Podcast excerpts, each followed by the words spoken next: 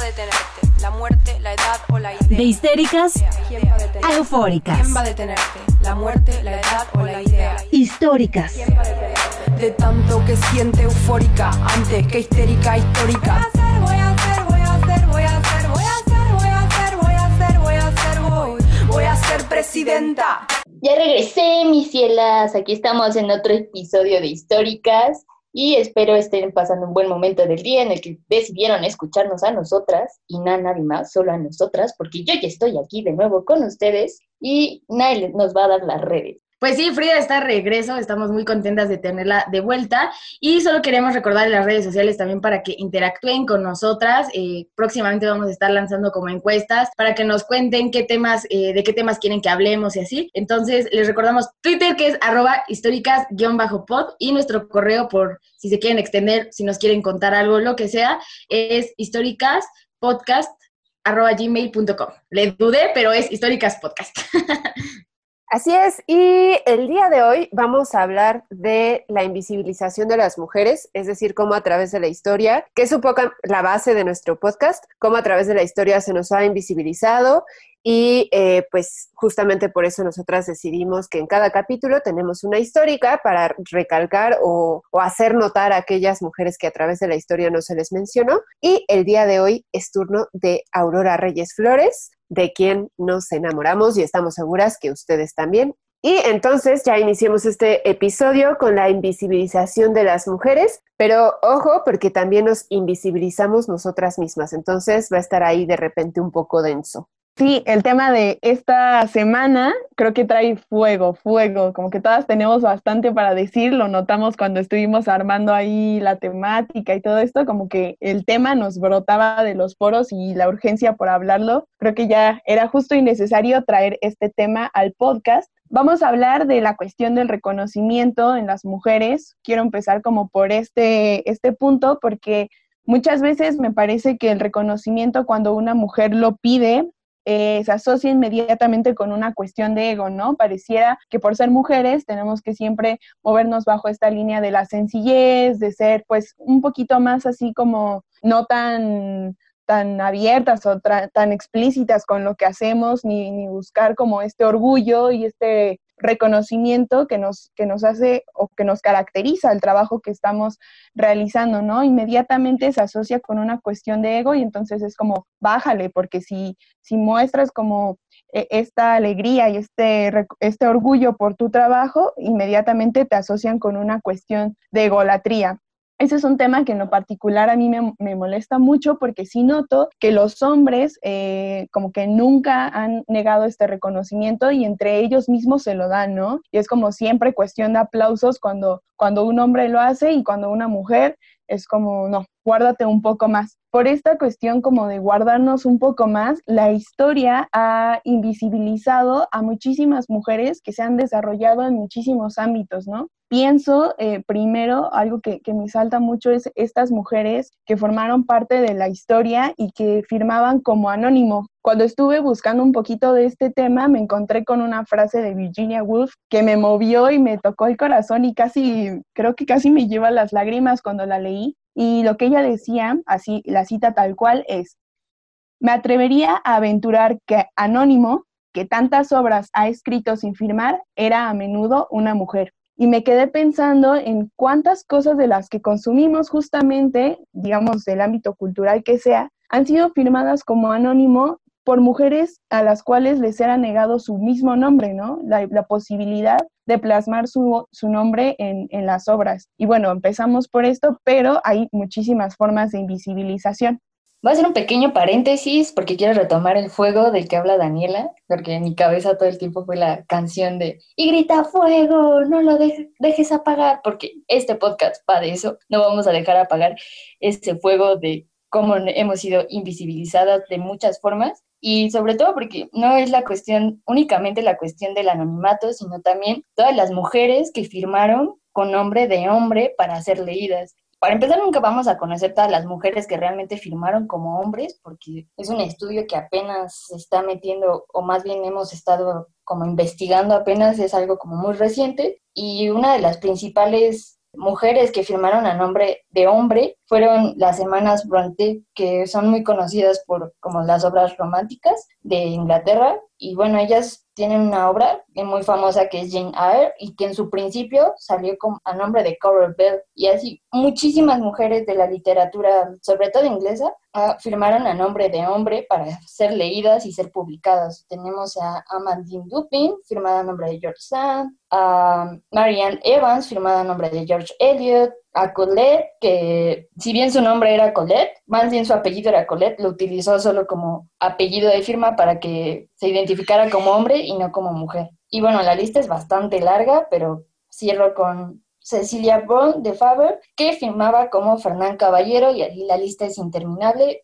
Perdón que haga referencia solo a, mujeres europeas, pero les digo como que la, la, lista apenas, como que la investigación apenas está haciendo auge y, y bueno, las mujeres para poder ser leídas o para, sí, para poder ser leídas sobre todo tenían que firmar como hombres porque el mundo parece estar construido por hombres y para hombres. Y justo de lo que dice Frida, de, de, que muchas mujeres firmaban con el nombre de un hombre, ¿no? Random, también existen aquellas mujeres que firmaban con el nombre de su pareja. Y más adelante les vamos a estar como recomendando, eh, pues, material audiovisual que, que, nos ilustra un poco esto, pero a mí me voló la cabeza como darme cuenta que, digamos, en el rol social que tenemos como mujeres, ¿no? Dado, eh, como decía Dani al principio, ¿no? Los hombres pueden pegar, eh, pecar de atrás, pero nosotras no. Y muchas mujeres lo que querían es que su obra, su trabajo, lo que sea, estuviera allá afuera por el hecho de que era su trabajo, ¿no? Y que les parecía importante y les parecía relevante y les parecía, pues, algo que, que necesitaba eh, la gente escuchar porque, pues, todos los trabajos valen. Entonces, eh, muchas mujeres, por el hecho de que su trabajo estuviera allá afuera y fuera leído, visto, estudiado, lo que sea, eh, le, cedían su trabajo a las parejas para que las parejas eh, hicieran creer que ellos lo habían, lo habían hecho, ¿no? Y esto me parece como súper, súper reprobable porque sobre todo antes, digo, sigue sucediendo, pero antes como que era esta cuestión de, bueno, si eres escritora, los editores no te van a publicar y aunque te publiquen, la gente no te va a leer porque no van a leer a una mujer. Entonces, eso me parece como en un nivel social en el que todos tenemos responsabilidad y sigue existiendo este pedo súper fuerte de que, bueno, si todos seguimos consumiendo o leyendo o viendo lo que hacen los hombres, vamos a dejar de fuera lo que hacen las mujeres y esto hace y provoca que ellas tengan que firmar con un nombre que no sea el suyo. Entonces, pensemos en cuántas, eh, cuántos hombres conocemos sus obras y que también tenían esposas que tal vez desempeñaban el mismo trabajo. Tal vez nunca sabremos si el trabajo que ellos daban eh, a conocer era realmente suyo o tal vez era de su pareja. Entonces creo que es algo que nos tiene que dejar pensando sobre el, eh, también el consumo, que eso ya lo veremos después, como el consumo de las, de las obras de las mujeres.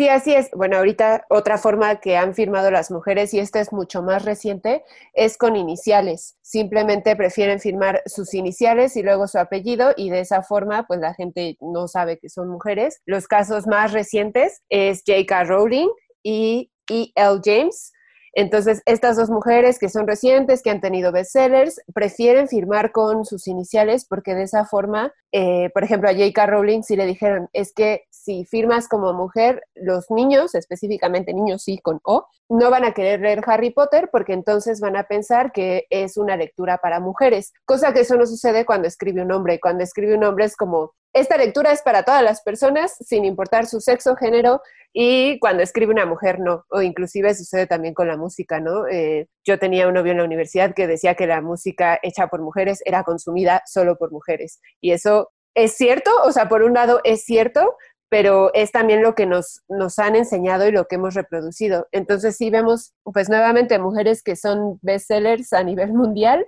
o que son las mujeres que más libros han vendido y, o sea, fuera de si su literatura es buena o no, no nos vamos a meter en eso, pero el hecho de que tengan que esconder su nombre bajo iniciales y por ejemplo el, el caso de J.K. Rowling, su nombre está, o el J.K. está conformado por su nombre que es Joan, ella se llama en sí Joan Rowling y la K es por su abuela del lado materno que se llama Kathleen.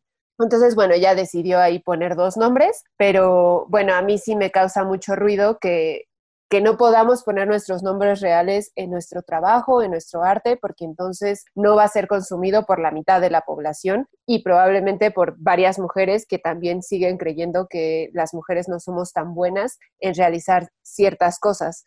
Y esto ha sucedido a lo largo de toda la historia, ya lo, o con estos cuatro casos, ¿no? De eh, quien firma como anónimo, quien firma con nombre de pareja o quien firma con el nombre de hombre eh, o con iniciales. El punto es que se nos borra de la historia y como mujeres nos han borrado de la historia y cuando contamos la historia siempre contamos el lado de quien la escribió, el lado de los hombres y dejamos atrás a todas las mujeres que fueron parte pues de absolutamente todo, ¿no? Inclusive si pensamos en las Adelitas. Las Adelitas es una figura grupal de la revolución de todas las mujeres que estaban en la revolución. No tenemos nombres o no conocemos así de primera mano nombres concretos de esas mujeres.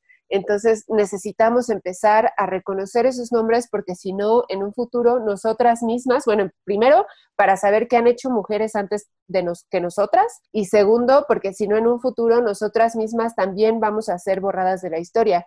Inclusive quien escribe los artículos en Wikipedia, solamente 10% de las personas que escriben esos artículos son mujeres. Entonces, esto que implica que se escriben más artículos de hombres que de mujeres, pero además es muy difícil escribir estos artículos. Por cierto, queremos agradecer a Mara, que por ahí nos pasó un video que habla de eso. Eh, es muy difícil eh, escribir los artículos porque no hay información que pueda respaldar esos artículos en Wikipedia.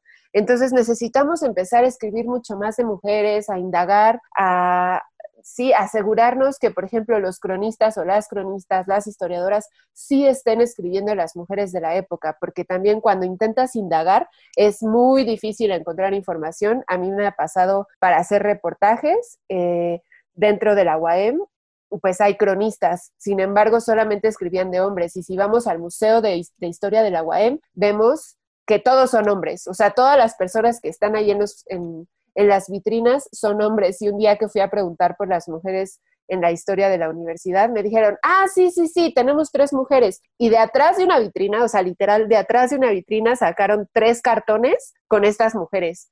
O sea, el lugar de las mujeres para la institución era atrás de una vitrina donde nadie te viera a menos que alguien preguntara por ti y entonces ya te podían sacar y desempolvar y enseñarte quiénes eran estas mujeres que nos abrieron paso a muchas universitarias. Entonces, todos, todas tenemos que empezar a conocer a las mujeres porque si no nos quedamos en el anonimato y somos borradas de la historia y llevamos miles de años siendo borradas de la historia y yo creo que suficiente, ¿no? Ya tenemos que empezar a hablar de nosotras. Sí, es algo que mm, de verdad como que los hombres no entienden por qué nosotras estamos haciendo tanta, tanta insistencia en esta invisibilización, porque parece para ellos les resulta como muy exagerado, ¿no? Que queramos ese, ese reconocimiento y, decir, es que no han sido borradas de la historia, o sea, ustedes estaban sí al lado de nosotros, pero bajo el nombre de hombre. Y, y yo tampoco entendía esa, esa idea de por qué dicen que las mujeres eh, estamos siendo borradas de la historia, o sea, el hombre y nos incluye a nosotras, ¿no? También hace dos años yo creía eso, hasta que me encontré con Olingush, perdonen mi francés, no practico mucho el francés, pero les voy a contar de esta mujer grandiosa porque ella para mí es un referente increíble de por qué es necesario rescatar a las mujeres de la historia, porque ella hace un escrito, un manifiesto como tal de los derechos de la mujer y ciudadana, porque a raíz de la Revolución Francesa, los hombres borraron a las mujeres de toda la lucha, porque eh, en la Revolución Francesa les dijeron, oigan, camaradas, oigan, amigas, ayúdennos a levantar las armas y a tirar este maldito sistema que nos hace tanto daño. Y las mujeres dijeron, sí, estoy de acuerdo contigo, yo voy a luchar contigo, y sí, igualdad, fraternidad, todo súper bien. Y cuando ya logran derribar ese sistema monárquico que hacía daño, a todos y a todas, el manifiesto sale a decir solo de los hombres, ¿no? El ciudadano y el hombre. Y el dice, oye, oye, carnal, a ver, me estás pidiendo que luche por ti y cuando ya logras, ya, ya me usaste, ya lograste lo que tenías, ya lo que querías, ya tienes tu objetivo, no aparezco en tu maldito manifiesto y no me dejas votar. Entonces es genial cómo ella lo pone de nos están borrando de la historia, pero sí quieren que estemos ahí al lado de ustedes, sí quieren que les estemos dando de comer, sí quieren que seamos sus armas y no pueden decir que nosotras también somos parte de la humanidad, que también nosotros somos sujetos sociales y ella, bueno, la escribe genial, genial. Y ¿saben qué le pasó? Se me hizo la piel. Le pasó que la muere en la guillotina por escribir los derechos de la mujer y la ciudadanía. Entonces, a mí me prende muchísimo la mecha, si yo soy mecha corta, que me digan, es que exageran porque dicen que las borramos de la historia. Neta, revisa tantito la historia y dime qué personaje no es hombre y cuando las mujeres son reconocidas por hacer lucha social. Sí, creo que es que para mí el nombre engloba muchas cosas, ¿no? Y poder nombrarnos dentro de la historia es súper, súper importante. O sea, pensémoslo, si es de nuestro nombre, o sea, no había como una posibilidad de decirlo, pues, ¿qué esperábamos de las obras? ¿Qué esperábamos de toda la creación y de investigación hecha por mujeres? Hay una frase que se repite como bastante en el movimiento feminista que a mí me gusta muchísimo porque creo que logra englobar como todas estas problemáticas y es lo que no se nombra no existe. Si nosotras no decimos poeta en vez de, eh, o sea, la poeta en vez de el poeta, pues estamos borrando esta posibilidad de que una mujer desarrolle esa profesión, ¿no? Si decimos, si seguimos diciendo como el doctor en vez de la doctora, borramos esa posibilidad de que haya mujeres dentro de estas áreas de conocimiento. Y además, yo también lo pienso en, el tener referentes, ¿no? Nombrar las cosas te hace tener referentes de que alguien eh, ya hizo lo que tú quieres o aspiras a hacer, ¿no? Y pienso en las generaciones que vienen eh, más chiquitas, las niñas, cuando escuchan que todo se nombra en masculino o que no se nombran eh, nombres de mujeres, pues piensan como que no hay una posibilidad quizá de hacer como eso que a ellas les llama la atención.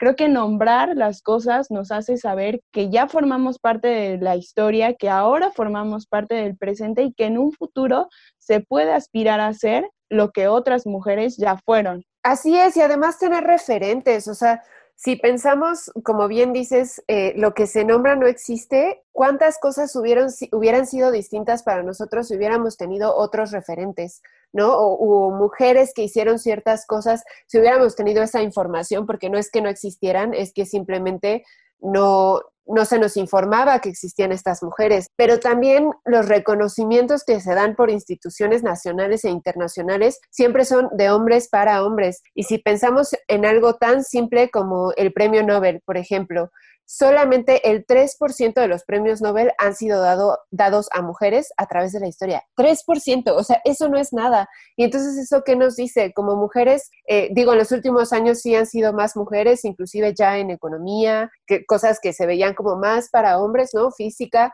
Pero eso qué nos dice, como niñas nos enseñan, si quieres un premio Nobel, pues solo existe Marie Curie, que es la única que nos enseña, ¿no? O el Premio Nobel de la Paz, si lo quieres, pero si quieres un premio Nobel, pues no, eso es para los niños. Y no es algo que nos lo digan así directamente o que nos digan, no puedes ser doctora, o no, no, no, simplemente es la reproducción del lenguaje que nos enseña esto es para hombres, esto es para hombres, esto es para hombres. Hace poco veíamos por ahí un tweet que decía, es un grupo de ocho personas que se dedican a la ciencia. De esas ocho personas, una es hombre y las demás son mujeres, pero los medios de comunicación se refieren a este grupo como los científicos. Y pensémoslo, pero siempre en nuestro imaginario colectivo, cuando se dice el científico o la persona que se dedica a la ciencia, pensamos en un hombre blanco con bata. Rara vez pensamos en una mujer y mucho menos en una mujer negra o una mujer indígena, porque creemos que esas mujeres no pueden ocupar esos espacios. Y lo peor es que reproducimos la idea de que esas mujeres no pueden ocupar esos espacios y se lo estamos enseñando a nuestras niñas. Y a mí eso de verdad me causa, no sé si lo pueden escuchar, pero muchísimo enojo y muchísima preocupación no solo por nosotras, porque pues nosotras al final de cuentas ya tomamos como un camino, pero sí por las futuras generaciones y las próximas niñas. Y si acaso ayer platicábamos de Hillary Clinton, ¿no? Y en su momento no es que a mí me gustara Hillary Clinton como persona, pero entre ella y Trump, yo decía mil veces prefiero que las niñas actuales estadounidenses crezcan con la idea de una mujer presidenta, cosa que para nosotras como mexicanas está sumamente lejos y no sé qué día lo vamos a ver, ¿no? No creo que sea 2024, ojalá fuera así, pero está muy, muy lejos.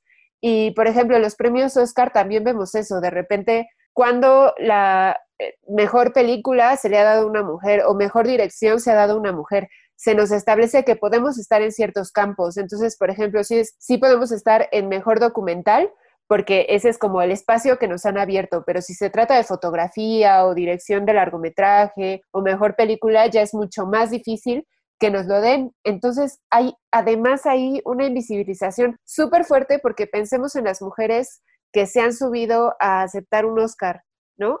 y pensamos en las actrices, jamás pensamos y, no que las actrices no sean creadoras, ojo, porque también son creadoras, pero no pensamos en creadoras como fotógrafas, como directoras, como guionistas. Eso ha sido últimamente, inclusive ahora veíamos que a Mujercitas ni siquiera se le peló cuando era una super película. Pero además, las mujeres que están ahí arriba, nuevamente, son blancas. O sea, pareciera, o no, no pareciera, hay ahí escalones todavía que se tienen que ir subiendo, porque, pues sí, a mí me vuela la cabeza pensar que cuántos años faltan para ver una directora negra ganar mejor dirección o mejor película. O sea, sí, se nos invisibiliza por todos lados y, y pues eso. Y también cuando hablábamos de los premios Óscares, yo les decía como, por ejemplo, los premios Óscares llevan desde 1929 y solamente una mujer ha ganado el, a Mejor Dirección, que fue Catherine Bigelow, y es la única mujer que ha ganado en todos los años que los Óscar eh, llevan como funcionando. Y aparte de eso, también algo que a mí me llamaba mucho la atención de estos premios es que justo como dice Greta, ¿no? ¿Qué mujeres vemos que se suben a recibir premios? Son mujeres que se desempeñan en estas categorías que están súper segmentadas para mujeres qué mejor vestuario, qué mejor maquillaje. Esos ya son, eh, digamos, como partes y categorías que si bien son muy valiosas, se han guardado, ¿no? O reservado para el espacio de mujeres en el cine. Y es muy raro que veamos a mujeres nominadas a mejor edición, ¿no? Por ejemplo, o mejor fotografía, o mejor, ya yéndonos como a categorías eh, con un rango, por así decirlo, lo pongo entre comillas, como más alto, o, se dice que es de un rango más alto, pero las mujeres definitivamente que, suben eh, en este tipo de premios es para seguir reproduciendo estos roles en los que las mujeres son las que visten y maquillan en el cine y nada más. Es que pareciera que como que en muchos ámbitos todavía hay un club de Toby, ¿no? O sea, como que este año lo teníamos, o sea, teníamos como una directora que seguro, o sea, pintaba, pintaba para, para estar ahí, ¿no? En las nominaciones y vimos como este club de Toby, o sea, de directores viejísimos, como con todo el respeto y otra vez siendo nominados nada más ellos y ellos como a ellos entregándoseles todo, todo el reconocimiento que ya tenían, ¿no? Y es como ya, justo estas personas ya no necesitan más reconocimiento, lo tienen todo. Y vemos como directores de un nombre, o sea, ya bastante choncho, siendo nominados por no sé cuántas veces y la mujer que pintaba para tener como toda la nominación y que hizo todo el trabajo para merecer esa nominación, pues fue justamente excluida de, este club de Toby. A mí eso es como lo que, lo que más me mueve, o sea, como que todavía hay un grupo que dice como en dónde sí pueden participar las mujeres y en dónde todavía no. Hasta que se vayan nuestras leyendas, ahí entonces ya te dejo participar. Hasta que se mueran, ya, ustedes pueden entrarle, ¿no? Bueno, también a mí lo que me molesta mucho de esta situación es que lo tenemos muy interiorizado y normalizado porque vamos reproduciendo esa lógica de óptica masculina desde la academia, porque desde la academia todo lo que leemos es de hombres, hecho por hombres otra vez. Entonces, como, obviamente las mujeres vamos a tener esta invisibilización asumida como tal, porque nos han enseñado desde la óptica masculina y nos hemos construido desde la óptica masculina. Creo que ahorita que Dani mencionó esto del club de Toby que se siguen reconociendo a los mismos actores, a los mismos directores, es Ah, yo no lo había pensado y me llegó en la cabeza Meryl Streep, que es grandiosa actriz, pero todos los años ella es nominada y ella tiene muchísimos premios, que no estoy diciendo que no se los merezca, pero es reproducir la misma lógica que de la que habla Dani un poco.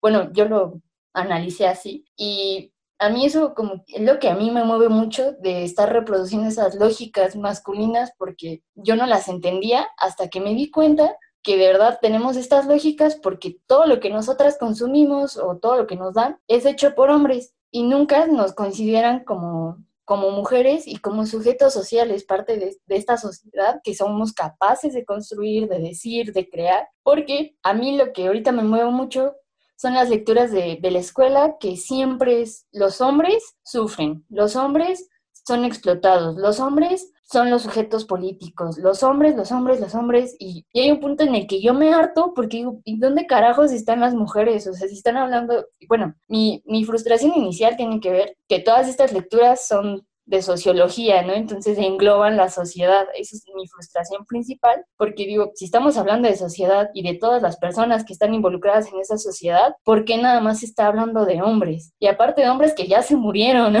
O sea, es como, eso me da, me taladra un buen la cabeza de por qué carajo seguimos hablando tanto de los hombres que ya están muertos, que están totalmente ajenos a nuestra realidad y que ni siquiera incluyen o hacen un intento de incluir a las mujeres, los los propios profesores, ¿no? Es como, a mí eso me molesta mucho y ya de verdad a veces ni quiero tomar clases, ni quiero hacer reportes porque termino diciendo que todos son unos machitos que nunca nos incluyeron. Igual eso es como muy extremista de mi parte, tal vez por eso el profe no me quiere, pero a mí me da igual porque yo ya estoy harta de leer al mismo hombre que se hace el azotado porque sufrió una segunda guerra mundial como si las mujeres no lo hubiéramos sufrido nunca, ¿no? Como, ah, eso me molesta mucho y que de verdad las mujeres, muchas mujeres asumimos que no somos sujetas sociales desde nuestra propia enunciación. Siempre decimos nosotros, los comunicólogos, los sociólogos, como no, tú eres nosotras, yo mujer, socióloga, comunicóloga, lo que quieras ser, existe si eres sujeto social, tal cual.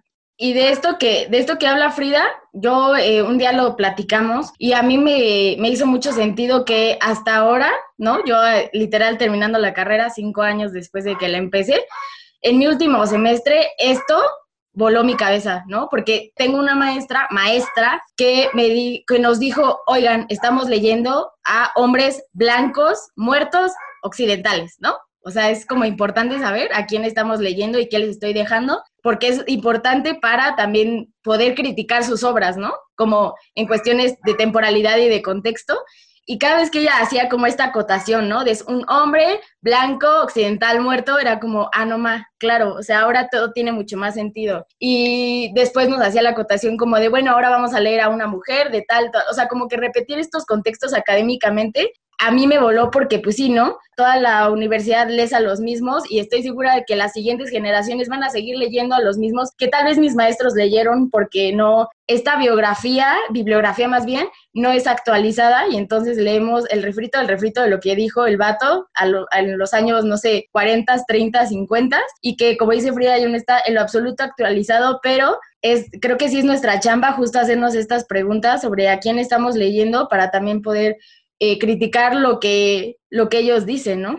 Aparte, pareciera que históricamente siempre vamos a tener esta relación con algún masculino, creo que también eso es de las cosas que más me molesta, que cuando las mujeres empiezan como a romper esta barrera de que les da miedo crear o les da miedo expresarse o les da miedo manifestar a través de, lo que pensemos, o sea, porque la invisibilización existe en todas las áreas, ¿no? Dígase artísticas, académicas, de investigación, de lo que sea. Parece que cuando las mujeres empiezan a romper como esta barrera y a decir, va, yo también puedo crear, yo también puedo investigar, yo también puedo decir, yo también puedo levantar la voz, siempre se le termina relacionando con una figura masculina. O sea, si no, eh, te abandonas otra vez, abandonan tu nombre y hacen eh, y se refieren a ti como la hija de eh, figura masculina. E, es la novia de, ¿no? O sea, parece que para ubicarte es necesario que estés cargando justo aquí como si, como un bebé, como si trajeras cargando un bebé, pero a un hombre, o sea, un hombre que tiene una relación contigo de, de, cualquier tipo, ¿no? Entonces, al final de cuentas, e, esa mujer que, que ya se está expresando, una vez más, pues no va a ser reconocida ni por lo que esté haciendo, ni por su propio nombre, sino por la relación que mantiene con una figura masculina y entonces pareciera que las mujeres, al final de cuentas, somos el accesorio, ¿no? De, de, de, este hombre. Lo pienso mucho en Marriage Story, no sé si les recomiendo esa película, 10 de 10, pero eh, justamente cuando yo la vi, eh, la vi como en, el aspecto artístico, con, con, el caso de esta pareja, en el que ella se vuelve como el accesorio del director. Ella es una actriz increíble, tiene un talento maravilloso, la buscan por, por su calidad como actriz, pero al final de cuentas, en la vista pública, pareciera ser como el accesorio de, de este gran director, de este gran creador, ¿no? Porque él es el cerebro de las obras. Él es la inteligencia de, la manifestación artística y ella solo, o sea, la pone al principio como en este papel de, bueno, ella es bonita, entonces está para interpretar todos mis papeles que yo, hombre supremo, he creado, ¿no? Y hasta que ella, justo como rompe con esta relación, es que él, eh, de cierta manera, eh, desde mi punto de vista, se siente amenazado por la capacidad artística que ella tiene. Y me parece que en muchas relaciones pasa esto, ¿no? Como que la mujer empieza a manifestar todo lo que tenía guardado, entonces empieza a explotar una creatividad y muchísimo interés y, y, a plasmar sus ideas que terminan siendo tan buenas y al final el hombre se siente amenazado, ¿no? La pareja, la, digamos, la relación que se tenga. Y entonces también hay como un esfuerzo por esta parte de invisibilizar a la mujer que tengo al lado, porque siento que su trabajo está amenazando al mío. Y sí, o sea, ese es un tema que, que de verdad me, me, hace, me molesta, ¿no? O sea, que a la mujer siempre se le relacione con eh, el masculino. Incluso pienso en algunos casos como de mujeres que han tenido estas relaciones como tan públicas y que los dos, ambas partes son como creadores o son muy vistos en, en la esfera pública. Y hay mujeres, pienso incluso que, que les han quitado su apellido para ponerles el del esposo, ¿no? Entonces, ahí es como doblemente, bueno, te estoy dejando mantener tu nombre, pero mientras lo mantengas con mi apellido. Y entonces así no se pierde esta relación que tenemos entre los dos.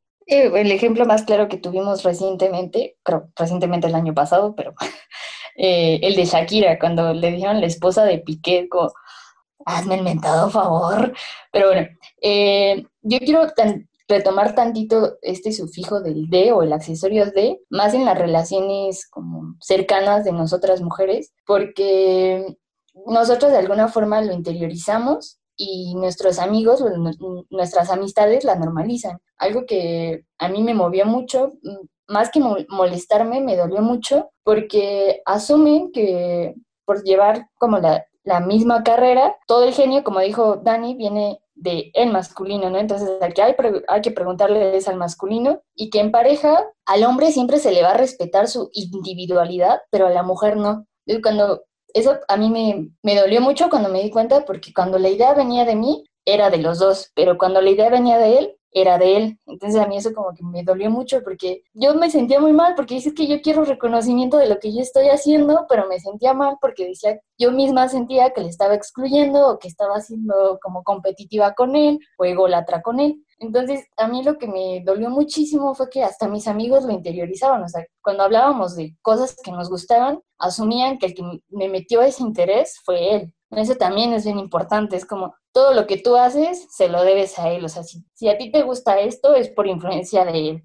Si tú quieres ser revolucionaria es porque él seguramente te lo influencia, es como, oigan, también puedo decidir yo, ¿eh? Entonces, ese sufijo de creo que nos hiere muchísimo en todas las relaciones y que las mujeres lo tenemos muy, muy marcados y que lo interiorizamos y normalizamos muy cañón. Y además socialmente también implica como que cierta parte de ese éxito, en caso de que sí seas reconocida y tengas éxito, cierta parte de ese éxito, éxito le pertenece al hombre al que, de acuerdo con nuestro vocabulario, le estás perteneciendo, ¿no? Entonces, si tú hiciste algo bueno y de repente dicen, ah, sí, es hija de, o sea, es como, claro, el éxito de su papá la lleva a ella a tener éxito, ¿no? Entonces, sí, siempre se nos o se habla de nosotras a partir de nuestras parejas o nuestros padres y creo que tenemos que romper con eso, pero además esto de no solamente el contenido fue de él, como dices, ¿no? O sea, de eh, ah, sí, la idea fue de él, cuando pues puede ser que sea de las dos personas o de la pareja en sí, o que haya surgido entre ambos, o que sea tuya y que se le reconozca a él, porque socialmente creemos que los hombres son quienes tienen esa capacidad, ¿no? La capacidad de crear y de pensar y el intelecto, y entonces no se nos reconoce a nosotras. Pero yo también quiero hablar del reconocimiento dentro de la pareja, ¿no? O sea, siento que muchas veces no somos reconocidas por ni siquiera por los hombres que tenemos al lado y a mí me ha pasado, y a mí me ha pasado bastante, o sea, y, y, creo que es la relación que más me ha marcado en ese aspecto, ¿no? Por ejemplo, el novio que tuve en la universidad, recuerdo que alguna vez yo gané un concurso de estatal de fotografía, yo no cabía de emoción y como al siguiente día su mejor amigo ganó el concurso municipal de ensayo, o sea, eran cosas completamente distintas, uno era estatal, el otro era municipal, no que uno sea más que otro, ¿no? O sea, eran rubros distintos. Pero entonces, o sea, recuerdo que le dije así como, ¿qué vamos a hacer? Y me dijo, no, pues nada, le voy a invitar a él una cerveza. Y se salió con él a festejar el triunfo de él y le invitó una cerveza a él y cuando yo le dije así como, oye, pues no me vamos a festejar a mí o así fue como, no tengo dinero, le invité a él una cerveza. Y para mí eso fue como un golpe muy, muy bajo porque fue decirme que mi logro no era tan importante como el de él, ¿no? O sea, ese no se festejaba, pero el de él sí. Pero además eh, esta idea y siempre justificamos a los hombres que son creadores como estos genios incomprensibles que pueden, o incomprendidos más bien, que pueden ser imbéciles con toda la gente. Y eso es algo que, por ejemplo, a mí personalmente de la película Birdman me enojó muchísimo. O sea, toda la gente decía, ay, es una joya de película. yo decía, ¿Qué no están viendo que a final de cuentas, fuera de su realización, la película está reproduciendo esta idea del hombre genio incomprendido que puede tratar a todo su staff como quiera, que puede tratar a su familia como quiera, que puede tratar a su hija con la punta del pie y todos tienen que estar ahí para este hombre porque su creación, su trabajo es tan importante que todos, todas tenemos que estar a sus pies, cosa que no sucede con las mujeres. Cuando una mujer es exitosa y trata mal a la gente, es una perra maldita, ¿no? Inclusive armando este programa hablamos de Miranda, la, la, del diablo viste a la moda y cómo a ella es así el, pues sí, está sola porque es exitosa y pone el trabajo primero y sus esposos no la soportan. En comparación con los hombres, cuando un hombre es exitoso, y su mujer dice, ya no, o sea, no me pones atención, me voy de aquí, es como, ay, qué mala mujer, lo dejó, que no ve que él está siguiendo su pasión y ella no lo quiere apoyar. O sea, entonces cuando una mujer es reconocida y, fuera de si trata o no mal a la gente, si es reconocida, de repente se justifica que ella esté sola porque ella decidió estar sola y porque pues alejó a la gente por seguir su pasión cosa que no hacemos con los hombres. Entonces, esto también hace que las mujeres digamos, pues mejor no sigo mi pasión porque voy a ser etiquetada bajo esta categoría y yo no quiero estar sola. Y es, es muy peligroso todos estos discursos que estamos reproduciendo de hombre creador y mujer musa. Eso es algo que yo aprendí de Dani y que agradezco mucho, que Dani siempre ha dicho, yo no soy musa, yo soy creadora. Y saben qué, pues sí, yo me pongo la misma etiqueta que Dani. Porque cada vez seamos más, más creadoras, menos musas. En todo, pero es que es en todo, no solo en el aspecto artístico, ¿no? Y creo que aquí sí hay que hacer mucho énfasis, porque a veces es como solo lo conseguí, justo platicábamos hace un ratito, ¿no? De qué, qué, onda con todas estas mujeres que andan en la ciencia, ¿no? Creo que eh, esta etiqueta de soy creadora, soy investigadora, soy... Eh, hay, que, hay que reforzarlo entre nosotras también y dejar de tener eh, miedo a nombrarnos en lo que somos. Y bueno, lo que, la analogía que, hacía Greta sobre estas películas también tiene que ver un poco con, cómo hemos sido educados, educadas. Digo, los hombres son educados siempre desde pequeños en búsqueda de un reconocimiento, en búsqueda de ser señalados por sus logros, ¿no? Esta idea de superhéroe creo que es la, el ejemplo claro de que el, el niño desde chiquito es educado para ser reconocido y ser alabado, y la niña siempre es educada para ser modesta, para ser discreta, porque si te gusta algo de ti o si sabes que eres buena en algo, no lo digas, no lo enuncies, porque si no, te vas a ver muy ególatra y a los hombres no les gustan las mujeres ególatras. A los hombres siempre se les ha construido o se les ha enseñado que ellos pueden y deben buscar el reconocimiento porque también es parte de su masculinidad y cuando están con otros hombres pregonan de, mira, yo puedo hacer esto y puedo cargar dos autos y y pago una casa y tengo dos mujeres y, empiezan a pregonar un buen de todo lo que hacen y las mujeres son como más modestas, más de, pues es que no puedo decir mucho lo que, lo que puedo hacer porque si no ya soy ególatra. Y siempre, siempre se nos etiqueta a, a ser modestas, porque a mí me ha pasado, yo he escuchado de comentarios de, de hombres cercanos a mí que es que no entiendo por qué fulanita quiere reconocimiento, o sea, si lo hace, que lo haga de buena fe, pero cuando un hombre lo hace, es como hay que aplaudirle, póngale un monumento, por favor, y hay que, tal cual, ¿no? Es como, ¿cuántos monumentos de mujeres tenemos y cuántos monumentos de hombres tenemos? Entonces, yo creo que voy a hacer muchísimo énfasis en la palabra reconocimiento porque a los hombres les cala que la mujer quiera reconocimiento. Cuando una mujer enuncia quiero reconocimiento, eres ególatra, soberbia. No, no, no, no, no. El reconocimiento es para mí, hijita. Tú, uh, sé modesta. Te ves mejor modestita, así como calladita, como que no existes y ahí estás más chida. Entonces, yo creo que todas las mujeres tenemos que empezar a trabajar el reconocimiento como tal, enunciarlo, así decir, yo quiero ser reconocida y porque quiero ser reconocida no me tienen por qué decir ególatra. Yo sé de lo que soy capaz y como dijeron Dani y Greta, hay que empezar a hacer asumirnos creadoras, no musas, no objetos de contemplación, nada. si nosotras queremos reconocimiento, que se nos los dé y punto. Sí, también creo que es importante darnos cuenta de que esto no es como ajeno, ¿no? No es que lo veamos desde artistas o algo muy lejano pasa en la cotidianidad y les invitamos a que hagan esta reflexión eh, desde las, la situación con sus parejas, ¿no? Hablando de, de este capítulo, todas compartimos la experiencia de que en algún momento fuimos completamente invisibilizadas por nuestras propias parejas, ¿no? O sea, en trabajos creativos, en conversaciones, ¿no? Yo me di cuenta que una pareja que tenía, yo le ayudé muchísimo en, en cuestiones creativas de proyectos audiovisuales y jamás apareció mi nombre, así, jamás, jamás, aunque me desvelara con él, aunque aunque hiciéramos el trabajo juntos, mi nombre jamás apareció. Entonces creo que también es importante no, no creer que esto pasa o sucede como eh, lejos de nosotras. Esto pasa en la cotidianidad, esto pasa con nuestras parejas, con nuestros, con nuestros hombres cercanos, lo, dejémoslo ahí. Pero además socialmente a través de estos hombres cercanos. Yo lo vivo mucho con mi mamá y mi papá, ellos trabajan juntos, ya les había comentado, y siempre al que se le reconoce socialmente es a él. O sea, tal vez no dentro de la casa, pero socialmente siempre es él el que lleva el negocio, él el que hace cuando lo hacen entre ambos. Y por ejemplo, o sea, mi mamá lleva muchas luchas sociales y hace poco una persona le dijo así de, ay, se nota que estás haciendo mucho por esto, pero yo sé que él está atrás de ti, atrás de toda esa lucha. Y cuando mi mamá me lo dijo, a mí me enojó muchísimo porque dije, la que se desvele es ella, la que está haciendo cosas es ella, y que llegue alguien y le diga como, te estoy reconociendo, pero sé que hay un hombre detrás de ti que está haciendo todo lo importante. A mí me enojó muchísimo y es, es una lucha de muchísimos años, ¿no? O sea, nosotras tal vez platicamos a partir de nuestros novios, pero no sabemos lo que sienten nuestras madres o, mujeres a través de la historia de tantos años de ser la esposa de y que todo tu trabajo se base en tu matrimonio.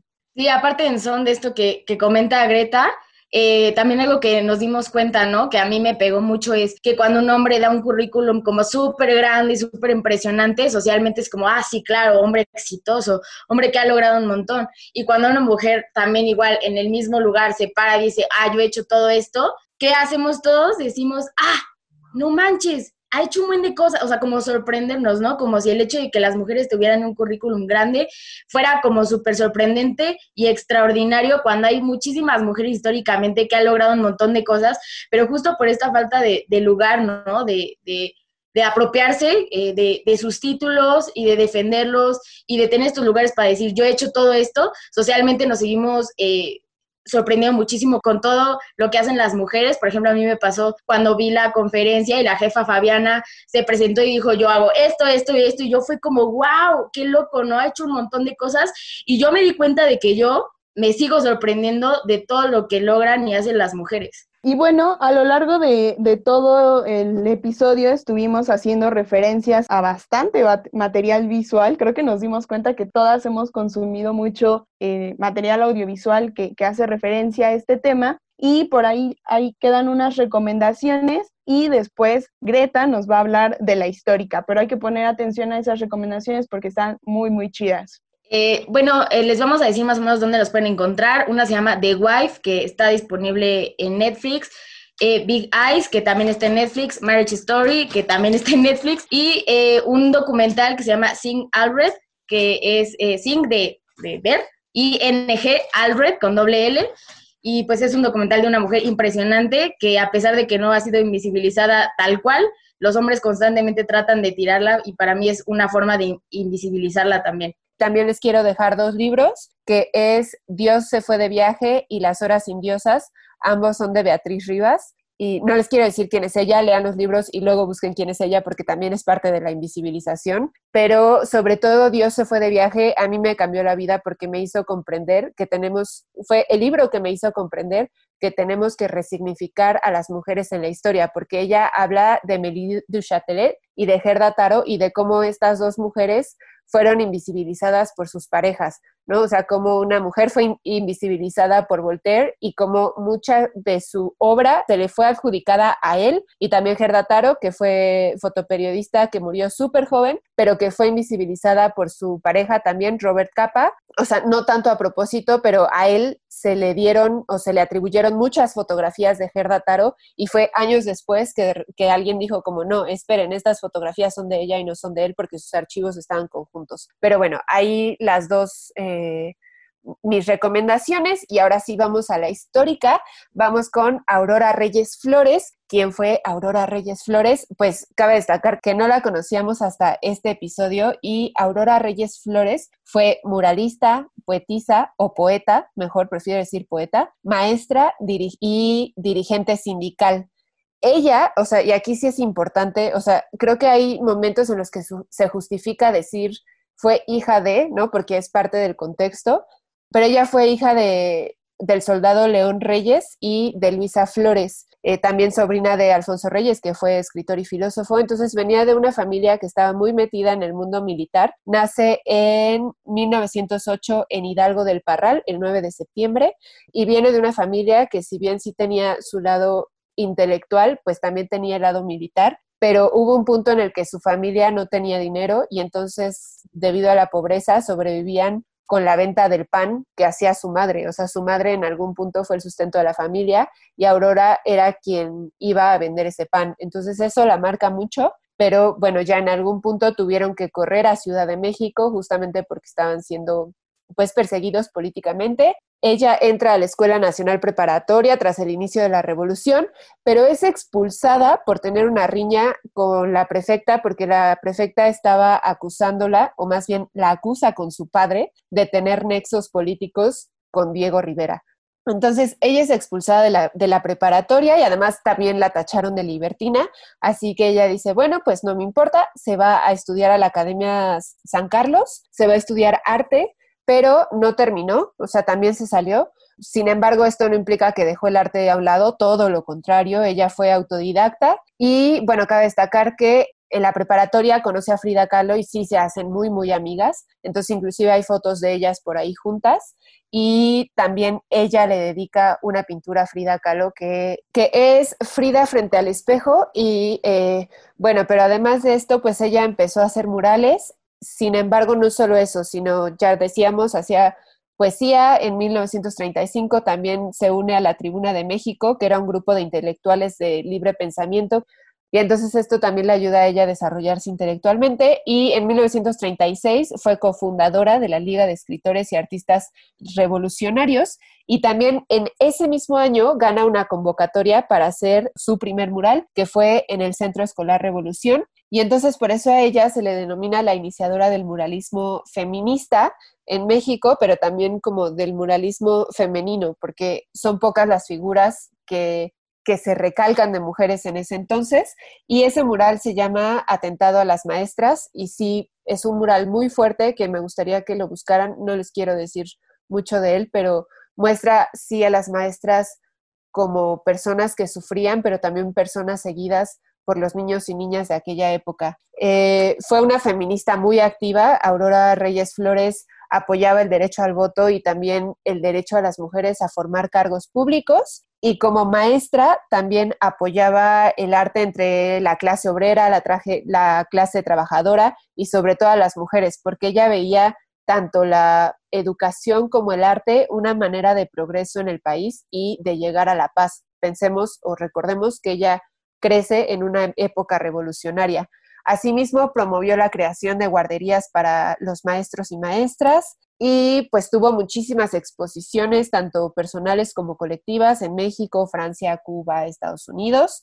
Eh, dio clases de dibujo de 1927 a 1964 en total hizo siete murales, cuatro están en el Sindicato Nacional de Trabajadores de la Educación. Y en 1978, o sea, ojo, aquí ya tenía 70 años, hace su sexto mural que está en la casa de Hernán Cortés en Coyoacán. O sea, a los 70 años seguía haciendo sus murales.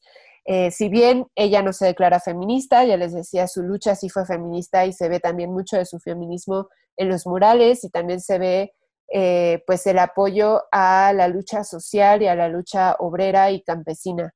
Pero además fue poeta, entonces sus poemas sí se consideran feministas y esto le llevó a tener el apodo de Magnolia Iracunda. Entonces tuvo ahí, eh, tuvo ahí tres poemas que sí recibieron premios, que es Nuevas Estancias en el Desierto, Humanos Paisajes y Espiral de Retorno. La verdad es que está un poco difícil encontrar, si bien sí se encuentran murales, sus poemas es un poco más difíciles. Sí se casó, sí fue madre e inclusive tiene un mural, una pintura de madre anónima, o sea, exaltando un poco la figura de todas las mujeres que son madres y que pues no son reconocidas y que su trabajo no es reconocido. Y también, o sea, como si fuera poco, de verdad, esta mujer a mí me dejó con la boca abierta. Eh, luchó a favor de los prisioneros políticos en los 60 y en el 68 estuvo en la marcha estudiantil, o sea, en el 68 ya tenía 60 años, estuvo en la marcha estudiantil y debido a que fue perseguida, se tuvo que esconder en el, en el hospital psiquiátrico La Castañeda. Esta mujer era toda una rebelde y lo fue aparentemente hasta sus últimos días, ¿no? O sea, su pintura, en su pintura mostraba esta rebeldía, se revela pues eh, ante el régimen porfirista y bueno, muere el 26 de abril de 1985 en Ciudad de México y sus cenizas están bajo una magnolia. Justamente su hijo las pone ahí haciéndole honor a su, a su apodo de Magnolia Iracunda.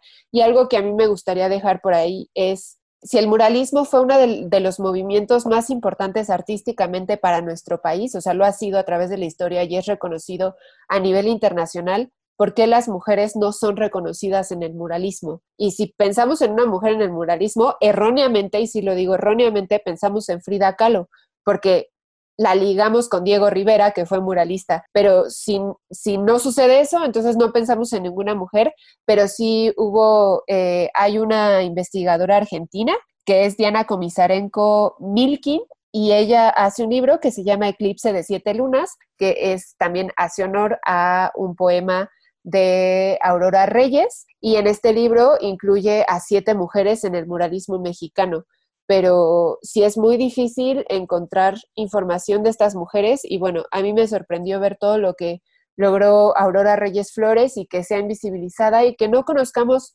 no solamente sus murales, porque no vemos sus murales, sino su nombre. O sea, su nombre debería estar en la historia de México porque claro que todo lo que hizo es muy importante. Bueno, ya para cerrar, solo a mí me gustaría decir que yo tuve contacto con ella porque justo tuve una tarea X en la que tenemos que buscar pinturas y yo no soy muy fan de las pinturas, la verdad, pero como dije, bueno, de, digamos de esta gama impresionante de, del arte de pintar, a mí lo que más se puede decir que me llama la atención y lo que luego eh, es más cotidiano en las calles, todo, pues es el mural. Voy a voy a buscar y voy a buscar a una mujer y ese fue mi primer contacto con Aurora Reyes. No, no conocía mucho de su biografía, pero sí de su trabajo y me, me costó trabajo encontrar su trabajo y creo que eh, pues eso también es parte de la invisibilización que siguen sufriendo mujeres que ya ni siquiera están vivas, pero que nos cuesta trabajo eh, saber de ellas, ¿no? Aún hoy en día con el Internet, ¿no? Esta parte de que nos hacen creer que la información está a la mano, pues no de todos, y no de forma como tan horizontal como debería de ser. Así que nada más ahí se los dejamos de tarea, como busquen mujeres, que nuestros referentes históricos también sean las mujeres, porque sí Siqueiros, sí Rivera, pero habían otras mujeres haciendo las mismas cosas. Sí, a mí también me pareció súper impactante este episodio, grabarlo e investigarlo, porque yo no conocía a Aurora Reyes hasta que eh, la mencionaron como parte de históricas y en lo personal, el muralismo siempre, eh, no siempre, bueno, sí, es algo que me ha gustado bastante, pero creo que de todas las, las gamas en las que había estado buscando mujeres, nunca me había pasado por la cabeza buscar a mujeres en el muralismo, como que todavía tenía bastante asumido que era una actividad de, de, hombres y en lo personal cuando acordamos que esta mujer fuera la histórica de esta semana, para mí fue como también un descubrimiento nuevo y creo que esta sensación de descubrir a una mujer en cualquier rubro es algo que, que para mí es súper, súper especial. Se siente súper bonito saber que también hubo una mujer haciendo eso y que rompía con un montón de barreras, ¿no? Creo que al final de cuentas también es un aprendizaje personal y retomar su historia y su vivencia, su momento de vida en decir, bueno, si ella se la rifó y, logró como en esa época tumbar un montón de cosas, en lo que yo esté haciendo también puedo. Es, es como mi reflexión al, al, haber descubierto Aurora Reyes. Y bueno, eh, ahora Frida nos va a contar un poquito de qué se trata la temática del próximo episodio. Como se dieron cuenta en este episodio, pues estuvimos hablando un buen del contenido mediático, pero queremos hablar el próximo episodio de los medios de comunicación y el feminismo, porque son muy importantes en cómo, en la narrativa y de cómo la sociedad, cómo la esfera pública nos está viendo a las mujeres y cómo nos enuncia a las mujeres. Entonces queremos abordar mucho ese tema y ahondarlo, porque es muy necesario, sobre todo en esta época de la información. Y cuando estamos encerradas y solo consumimos información, pues es importante y, y además porque tienen a cuatro comunicólogas aquí, ya nos habíamos tardado en sacar ese tema. Oli. Oli. Y bueno, ese va a ser el siguiente tema, medios de comunicación y feminismo. Escúchenos. Nos vemos. Cuídense. Bye. Históricas. Tu compañía sonora y sorora.